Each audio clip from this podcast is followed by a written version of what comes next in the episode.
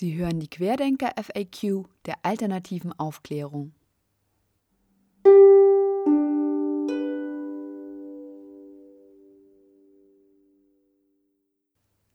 Folge 5 Gurus oder die Frage, wem nutzt die Vernunft? Bisher ging es um die Verbindung der Sozialisten, der Vegetarier und der Impfgegner zur sogenannten spirituellen Evolution, einem Grundgedanken der Esoterik. In dieser Folge wagen wir den Sprung von Europa nach Indien. Auf der Corona-Demo am 29. August 2020 in Berlin erregte ein Mann in orangefarbenem Gewand Aufsehen, als er dort gegen ein empirisch-logisch-positivistisches Weltbild predigte und damit in gewisser Weise die Welt dazu aufforderte, den Verstand zu verlieren. Er war Engländer und eigenen Angaben nach ein Anhänger der 1966 in Indien gegründeten Hare Krishna-Bewegung. Ein junger Reporter der Bild-Zeitung sorgte damals für Amüsement, als er lapidar feststellte, dass er diesen Hari Krishna nicht kenne.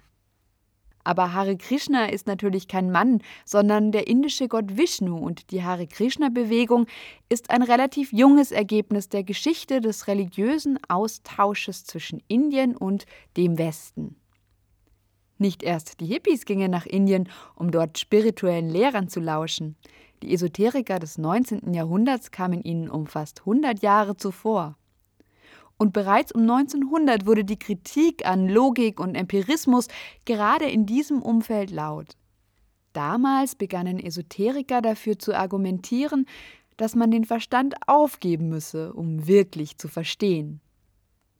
Spätestens seit der Mitte des 19. Jahrhunderts galt Indien für Europa und Nordamerika als das Land der spirituellen Erleuchtung. Dies lag unter anderem an den philosophischen Texten antiker indischer Schriftsteller, die durch die Kolonialisierung des indischen Subkontinents zunehmend ihren Weg in den Westen fanden. Diese wiesen oft erstaunliche inhaltliche Ähnlichkeiten zu den philosophischen Texten der Aufklärung auf. Man kam also zu dem Schluss, dass die religiösen Gelehrten Indiens die Ideen der Aufklärung bereits um Jahrhunderte vorweggenommen hatten. Zudem waren viele Menschen, die die schrecklichen Umstände des neuen industriellen Fleischkonsums und der medizinischen Tierversuche anprangerten, beeindruckt von der vegetarischen Lebensweise der Brahmanen, der indischen Priesterkaste, und sahen diese als Beleg für das fortschrittliche Denken der Inder an. Dazu kamen noch neue Erkenntnisse aus der Sprachwissenschaft. Aus heutiger Sicht ist das kaum noch vorstellbar, aber die Sprachwissenschaft galt im 19. Jahrhundert als eine der modernsten und vielversprechendsten aller Wissenschaften. Ähnlich wie wir es uns heute von der Physik oder der Neurologie versprechen, trauten die Menschen des 19. Jahrhunderts der Sprachwissenschaft zu, das Geheimnis vom Ursprung der Menschheit zu lüften. Und dieser Ursprung schien in Indien zu liegen. Denn die Sprachwissenschaft konnte zeigen, dass indische und europäische Sprachen verwandt waren, es also eine indogermanische Sprachfamilie gab. Diese Verwandtschaft wurde auf eine gemeinsame arische Ursprache zurückgeführt, die sich über Indien und den Iran bis nach Europa ausgebreitet habe, was die Europäer zu Nachfahren der indischen Weisen machte, die sie so sehr bewunderten.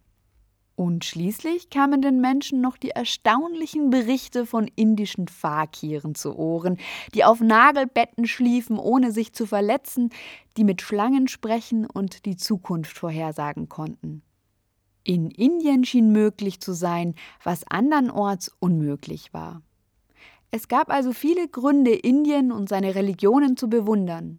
Hinduismus und Buddhismus galten unter vielen Esoterikern als Religionen des wissenschaftlichen und spirituellen Fortschritts zugleich, der die alte Weisheit der Inder und ihr Wissen um die Kräfte der Seele mit der modernen Wissenschaft des Westens in Einklang bringen würde. Für die Rezeption der indischen Religionen in Europa und den USA war maßgeblich die esoterische Theosophische Gesellschaft verantwortlich. Die Theosophische Gesellschaft war 1875 in New York gegründet worden.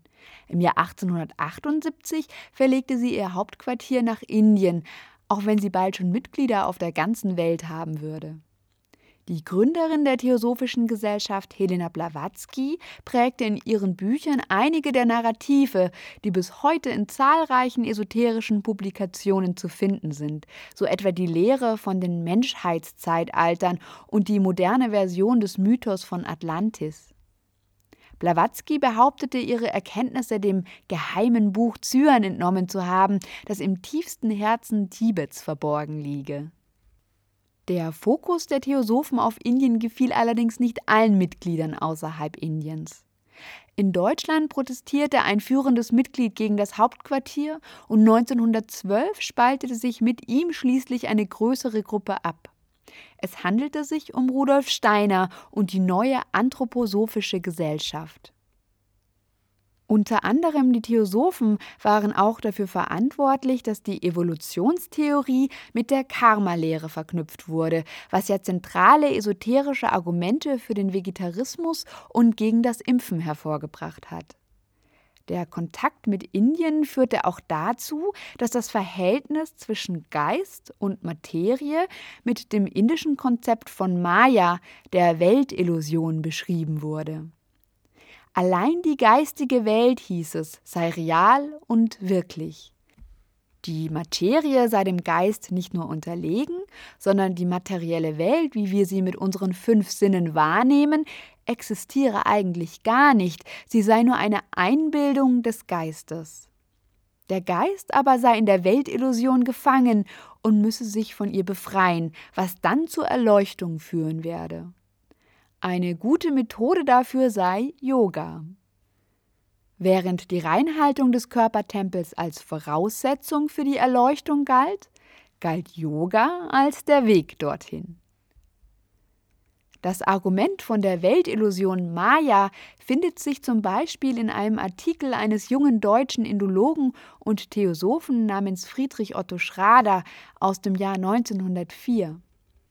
In dem Artikel mit dem Titel Maya-Lehre und Kantianismus kritisierte Schrader die Vernunftversessenheit des sogenannten Kantianismus, also der philosophischen Strömung, die sich auf die Schriften Immanuel Kants bezieht. Da Kant als der deutsche Philosoph galt, steckte in Schraders Text auch eine gute Portion Kritik am deutschen Mainstream-Denken. Schraders Argument lautete, dass die Vernunft ja nur aus Erfahrung mit der Welt aufgebaut werden könne. Wenn die Welt aber gar nicht echt sei, sondern eben nur die Maya, eine Illusion, bezog sich auch die Vernunft auf eine Illusion und konnte keine wahre Erkenntnis bringen. Damit hatte Schrader Immanuel Kants Vernunftbegriff zwar völlig missverstanden, aber diese Ablehnung der Vernunft wurde von vielen Esoterikern vertreten. Sie plädierten dafür, dem Gefühl den Vorzug vor der Vernunft zu geben, denn das Gefühl sei es, das wahre Erkenntnis bringe. In Deutschland bezogen viele Esoteriker sich dabei auf Goethe, der den Faust hatte sagen lassen Wenn ihr es nicht fühlt, ihr werdet's nicht erjagen. Und auch Goethes Mephistopheles hatte ein paar Verse beizutragen, die Esoterikern gut gefielen. Mephisto sagt: Damit erkenne ich den gelehrten Herrn. Was ihr nicht tastet, steht euch meilenfern. Was ihr nicht fasst, das fehlt euch ganz und gar. Was ihr nicht rechnet, glaubt ihr, sei nicht wahr. Vernunft galt in der Esoterik zunehmend nicht mehr als Kriterium für Wahrheit. Wahrheit, hieß es, müsse erspürt werden, gefühlt werden. Dazu aber sei nicht jeder gleichermaßen in der Lage, nur wer in der spirituellen Evolution weit genug fortgeschritten sei, könne die Wahrheit begreifen. Wer weiterhin auf die Vernunft poche, der brauche eben noch ein paar Reinkarnationsrunden, bis er verstehen würde. Von 1905 bis 1920 war Friedrich Otto Schrader der Bibliothekar der Esoterischen Theosophischen Gesellschaft in Indien, bevor er nach dem Ersten Weltkrieg nach Deutschland zurückkehrte und dort Professor für Indologie an der Universität Kiel wurde. Einer seiner Kollegen an der Theosophischen Bibliothek in Indien war ein indischer Brahmane namens Ganapati Krishna Shastri, der die gleiche Ansicht vertrat wie Schrader.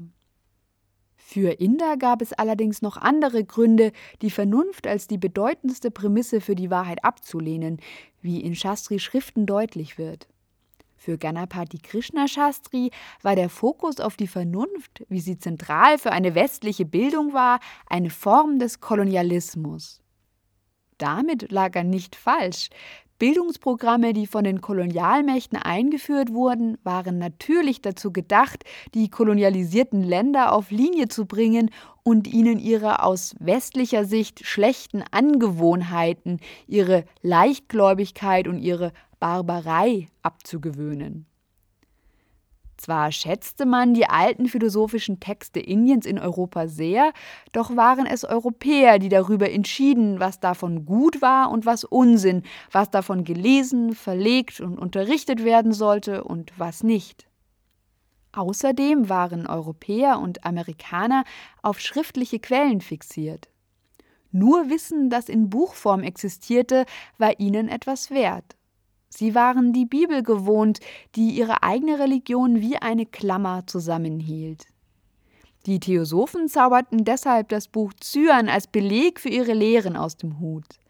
Aber eigentlich ist die Niederschrift der Kultur in einem einheitlichen Buch eher der kulturelle Sonderfall. In Indien existierte eine Vielzahl ganz verschiedener Geschichten und Lehren, und einige davon wurden nur mündlich weitergegeben. Über deren Wert wollten Inder selbst entscheiden, und zwar nach ihren eigenen Kriterien. Vernunft, schrieb Shastri, sei in der indischen Weisheit nicht das zentrale Kriterium. Während der Westen die Wissenschaft habe, besäße Indien eine wertvollere spirituelle Weisheit, die man vor allem über die mündliche Tradition erlernen müsse und die nicht Vernunft, sondern viel eher Praxis und Übung erfordere. Westliche Bildung verhindere sogar die Erkenntnis, da sie zu einem krankhaften Skeptizismus führe. Die indischen Gelehrten seien den Europäern um Längen voraus. Vielleicht gäbe es ein paar Europäer, die mit viel Unterricht und der Hilfe eines Brahmanen spirituelle Weisheit erlangen könnten, aber ihre westliche Bildung sei dabei ein gewaltiger Hemmschuh.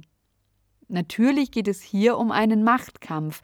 Shastri drehte die Argumente, die die Briten über Jahrhunderte gegen die indische Bevölkerung verwendet hatten, um und versuchte sie mit ihren eigenen Waffen zu schlagen. Er verließ später die Theosophische Gesellschaft und engagierte sich für die Unabhängigkeit Indiens. Der indische Einfluss wirkte aber zurück auf den Westen und so begannen auch Menschen im Westen spirituelle Erkenntnis zu suchen. Sie wollten den Körper und den Verstand und damit auch die materialistische Welt überwinden.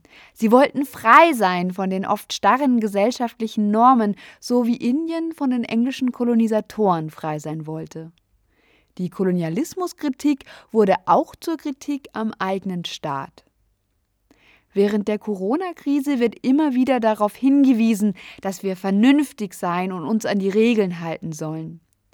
Wer aber ohnehin das Gefühl hat, in einer oppressiven Vernunftdiktatur zu leben, der wird zum Widerstand aufrufen.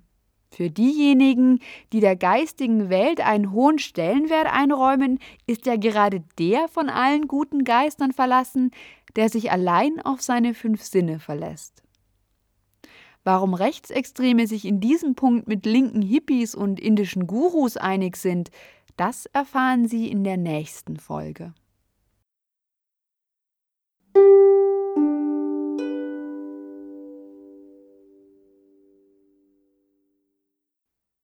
Diesen Podcast gibt es auch zum Nachlesen auf www.alternative-aufklärung.org.